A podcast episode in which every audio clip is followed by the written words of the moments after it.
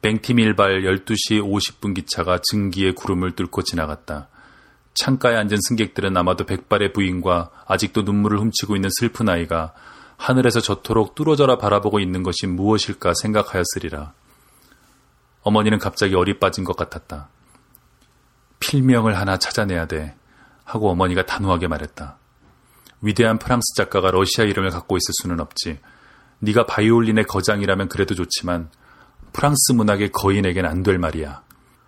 이른바 프랑스 문학의 거인은 이번엔 완전히 동의하였다. 여섯 달 전부터 나는 매일 몇 시간씩 꼬박 필명을 시험해 보는데 보냈다. 나는 특별 노트에다 그 필명들을 붉은 잉크로 멋지게 써넣었다.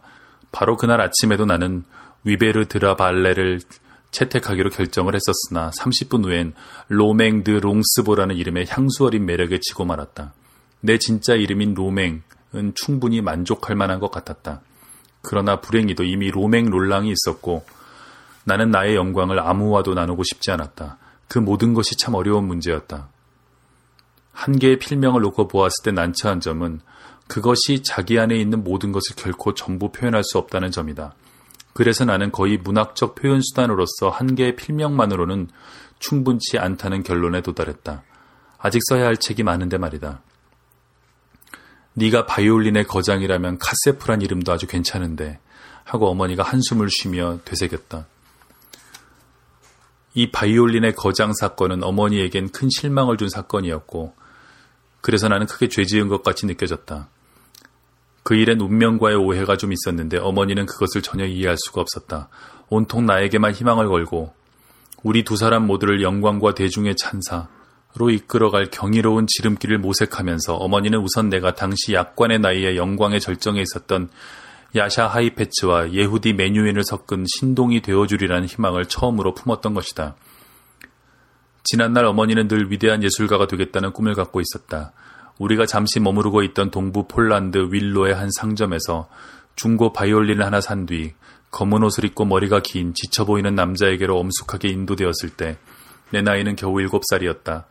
어머니는 존경 어린 목소리로 그를 마에스트로라고 불렀다. 그 후엔 혼자서 일주일에 두 번씩 보라색 벨벳으로 안을 댄 황토색 상자에 담긴 바이올린을 가지고 씩씩하게 그의 집에 갔다.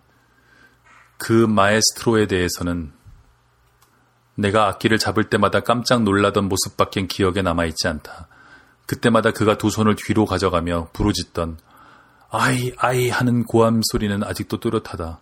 그는 그 비참한 세계에서 우주적 하모니의 결여 때문에 고통받고 있던 사람이었을 것이고 내 레슨이 계속되는 3주 동안 그 하모니의 부재에 내가 현저한 역할을 담당했으리라. 3주째 되는 날 그는 난폭하게 내게서 악기를 빼앗고는 엄마에게 말하겠다며 나를 되돌려 보냈다. 그가 내 어머니에게 한 말을 나는 결코 알지 못했지만 이후 며칠 동안 어머니는 가끔씩 불쌍한 마음이 솟구쳐 나를 끌어안아 주면서 한숨을 쉬거나 비난하듯 바라보기도 하며 보냈다.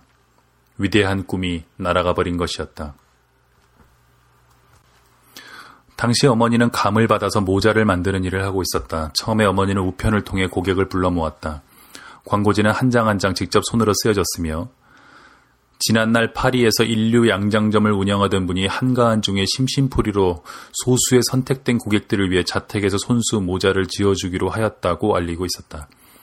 몇 년 뒤 그러니까 1928년 우리가 니스에 방두 칸짜리 집으로 옮겨온 지 얼마 되지 않았을 때에도 어머니는 똑같은 일을 해보려고 시도하였는데 그 일이 잘 굴러가려면 물론 끝까지 잘 굴러가지는 않았지만 시간을 요했으므로 그 사이에 어떤 미장원 골방에서 여자들을 화장해주는 것으로 재능을 낭비하였다. 오후에는 또 빅토아르가의 누추한 집에서 고급 개들을 위해 같은 일을 하고 말이다. 그 후에는 구전을 먹는 호텔 진열장 시대가 왔고 호화로운 집들을 방문하는 보석 장사, 뷔파 시장의 야채 도매 동업, 부동산 여관 소개업, 요컨대 나에겐 부족한 것이 없었고 정오에는 늘 비프스테이크가 놓여졌으며 니스에 사는 누구도 결코 내가 험한 신발이나 험한 옷을 걸친 것을 보지 못하였다. 나는 음악적 천재성이 전무하여 어머니와의 약속을 어기게 된 것이 몹시도 괴로웠다. 그리고 지금까지도 메뉴인이나 하이패치 이름만 들으면 가슴속에 회한이 끓어오르는 것이다. 그로부터 30년쯤 지난 뒤 내가 로스앤젤레스의 총영사로 있을 때 운명은 나로 하여금 야샤 하이패치에게 레종도네르 대훈장을 달아주게 하였다. 얄궂게도 그 수여식이 내 구역에서 있었던 것이다. 바이올리니스트의 가슴에 훈장을 달아주고 하이페치 씨, 프랑스 공화국 대통령의 이름으로 또 우리에게 부여된 권한에 의해 당신에게 레종 도네르 대훈장을 수여하는 바입니다.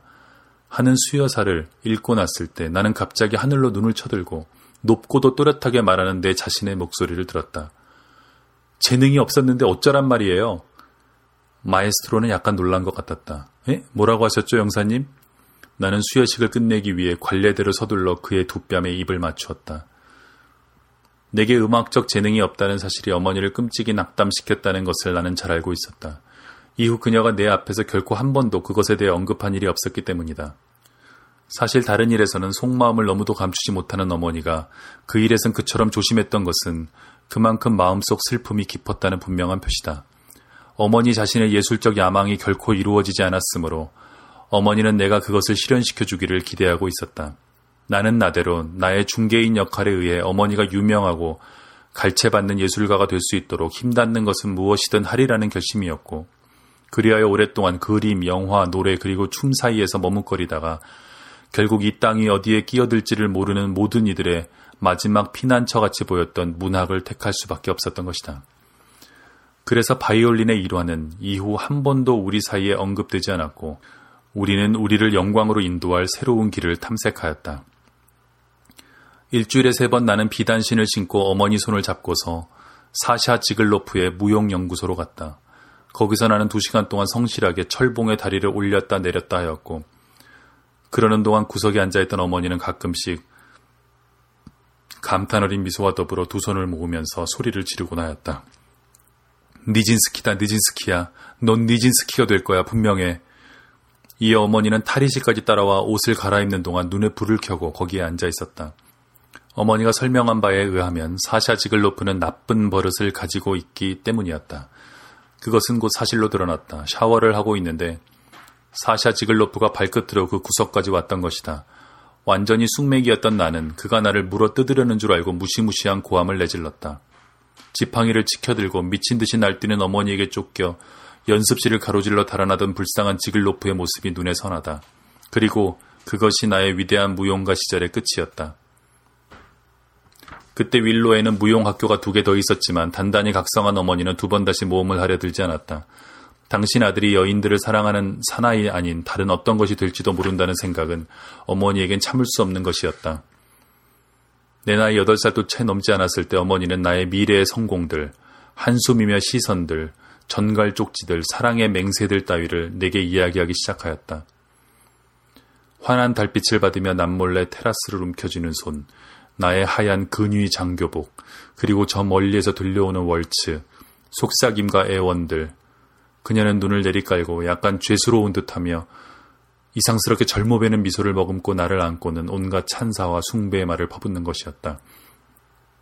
아마도 지난날 그녀가 지녔던 굉장한 아름다움 때문에 그녀는 그 찬사들을 들었을 것이고 아직도 그것에 대한 흥미 혹은 추억이 완전히 사라지지 않았던 것이리라. 나는 아무렇게나 기대 앉아 있었다. 나는 무심한 척하며 그러나 최대한의 흥미를 가지고 그녀의 말에 귀를 기울였다. 빵에 바른 잼을 정신없이 핥아가면서 말이다.